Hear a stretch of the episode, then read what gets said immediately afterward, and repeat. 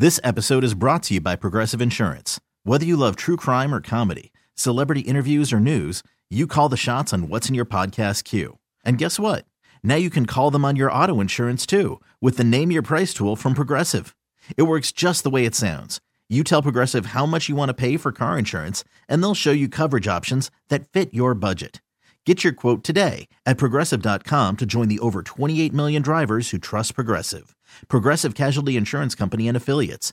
Price and coverage match limited by state law. Presented by T Mobile, the official wireless partner of Audacy Sports. With an awesome network and great savings, there's never been a better time to join T Mobile. Visit your neighborhood store to make the switch today. The first regular season football game of 2020 is now in the books the Kansas City Chiefs, in many ways, pick up right where they left off a season ago. And yes, shame on this sad, lowly radio host who was actually dumb enough in week one to fade Patrick Mahomes and the Kansas City Chiefs. Yeah, I was dumb enough to do that. It happens. There will be plenty more bad picks along the way. We just hope that there'll be a couple of good ones mixed in because I was feeling good when Houston scored the first touchdown of the game. Then after uh, 24 unanswered points, yeah, I'm singing a much different tune. But look, the Chiefs are a machine. And this wasn't even, in my opinion, what their offense can be at their very best because we know with the Chiefs, they are normally a team that is tailor made for the big play they really did not have the big play in this game. And you go back to the divisional round game they played against the Houston Texans, they had a ton. You go back to the AFC Championship game they put against Tennessee. I mean, you remember Mahomes at the end of the first half scoring that touchdown, how outrageous it was? Or in the Super Bowl when they were down 10, third and 12, all the momentum in the world was on the side of the San Francisco 49ers and Mahomes hits Tyreek Hill 40, 50 yards down the field. Boom, they get back in the game. They end up winning the game, and away we go. Normally, that is a hallmark of Kansas City. This game on Thursday night, it was not. It was a whole lot of dinks and dunks for Mahomes, but effective nonetheless. And my big takeaway from watching the Kansas City Chiefs is my goodness, Clyde Edwards Helaire, who we've been talking about quite a bit the product coming into the league who is an electrifying player coming out of LSU is tailor made for being in that Chiefs offense. And for those of you who are fantasy football people, and I know that's many of you listening right now, I am sure you are all thrilled if you ended up with Clyde Edwards Helaire on your fantasy team because he had 138 yards, a touchdown, and got damn good bulk of the carries from Andy Reid and company.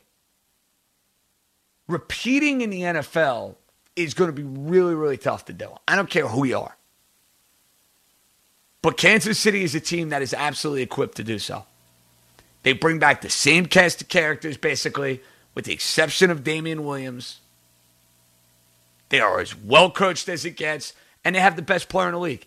And anytime you have the best player in the league and he plays the most important position on the field, hell yeah, you're going to like your chances. And for Houston, look, that Texan defense did not exactly wow me here in week one. And you always want to be careful jumping to conclusions and rushing to judgment with what you see in the first game of the year.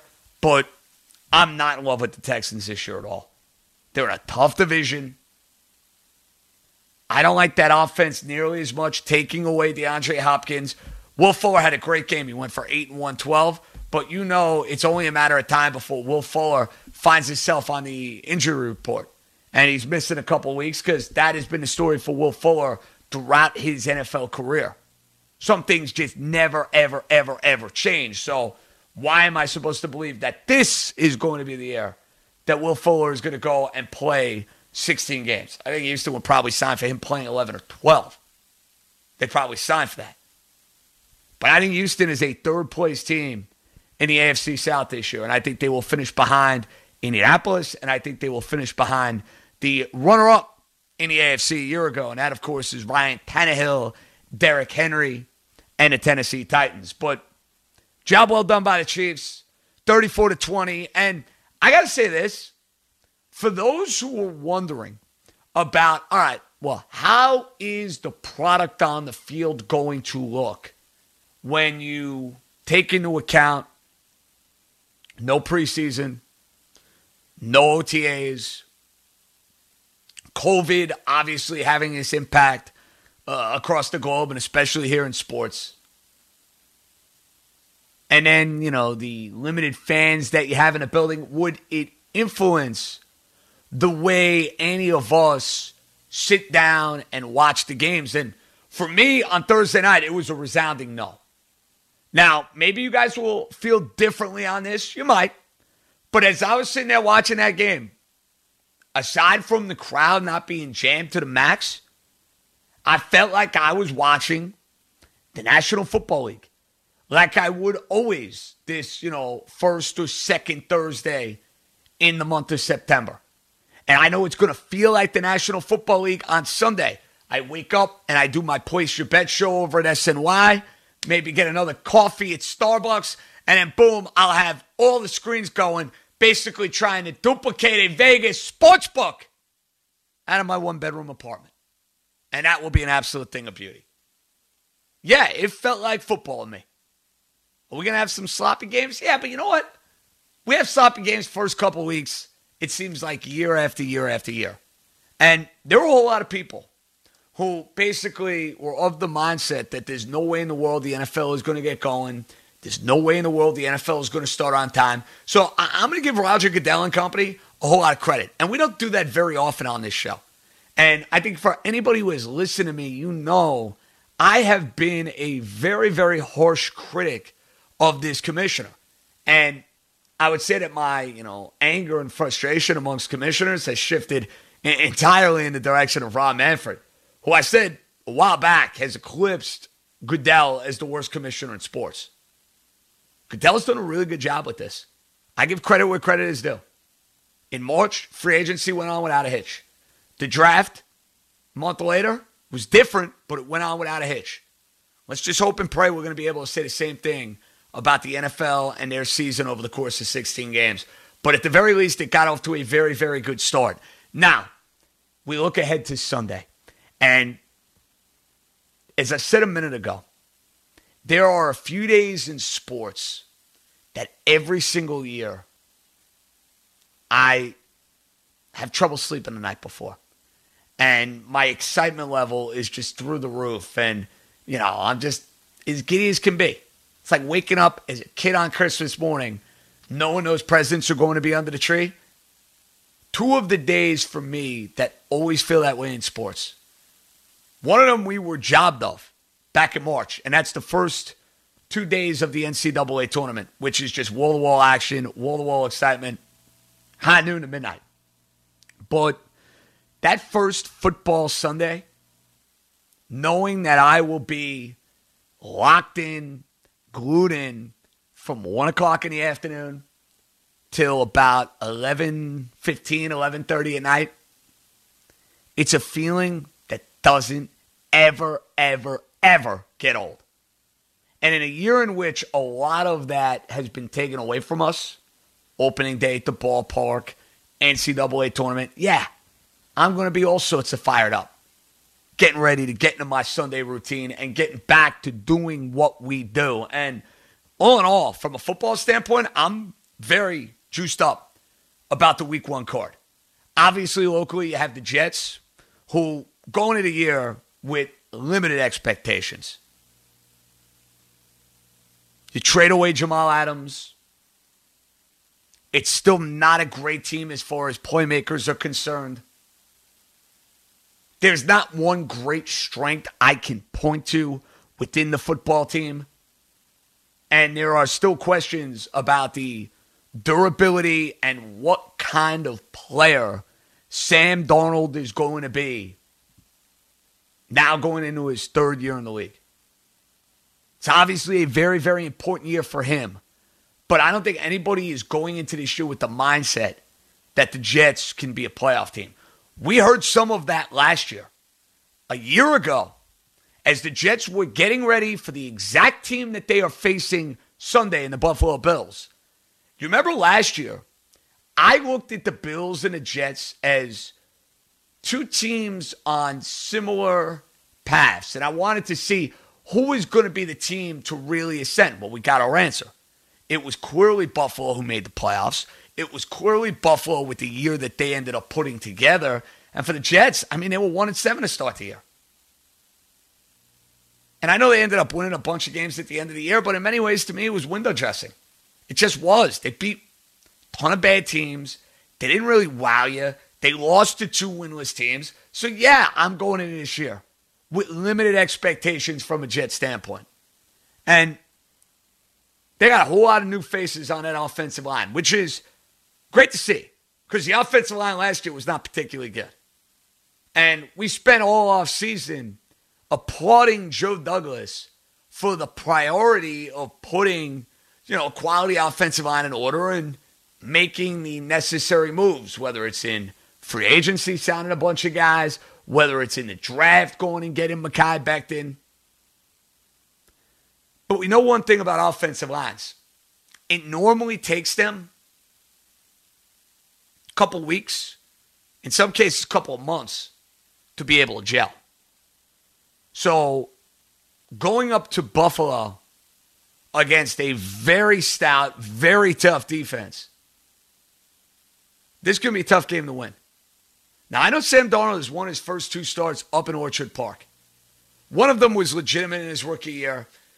Sorry to burst the bubble of the Jet fan who's going to be giddy about that Week 17 game last year when Buffalo basically said, well, we don't care. We're getting ready for the playoffs and we're going to sit our guys. I'm not putting a whole lot of stock in that. This would be a real impressive week one win if the Jets could go and get it. You want to change perception? You do so by winning games. That's the only way you do it in the NFL. And right now, the perception around the Jets is that they have the look and they have the feel of a team that is very much in transition and a team that the Vegas odds and most of the general public not going to think much of going into the year.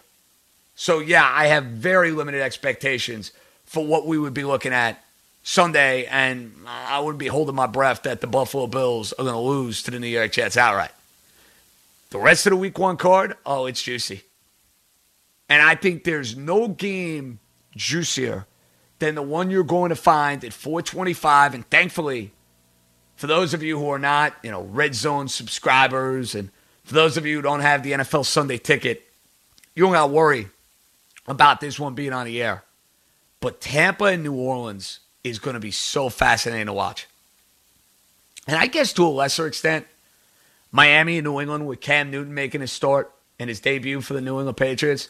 But Brady is to me the talking point because now it's the idea of the greatest quarterback possibly who has ever lived, a guy that many assumed would be a Patriot for his entire career, taking on and going on this new NFL journey with Bruce Arians, with Byron Leftwich, with all sorts of firepower. He's got a heck of a lot more firepower in Tampa than he had in New England last year. That is not up for debate. From Chris Godwin to Mike Evans to O.J. Howard to Cameron Brate and his old buddy, Rob Gronkowski. Tampa yes, was the darling of the offseason. And I know so many times over the years, people look at that specific team and they say, it ain't going to work. There's no way in the world this is going to be successful. I don't see it that way with Tampa. This idea that Bruce Arians and Tom Brady can't get on the same page, I think is so overblown. I think it is such hot air. I think it's a whole lot to do about nothing. I think Bruce Arians is the type of coach who's going to adjust to the player he has. Not worried about that, especially when his name is Brady. I think Brady's got something to prove. I think he wants to show people he is not totally washed and totally done in his 40s. Does that mean Tom Brady's going to win a championship? No. But do I think Tom Brady's going to have a whole lot of success this year? I do. I think they'll be a playoff team. I picked them to win the NFC South. And they're taking on that team that they're going to have to beat out if they're going to win the NFC South in New Orleans. And this might be it for Drew Brees. Drew Brees got that NBC deal staring him in the face. He has hinted at the fact that he sees the end.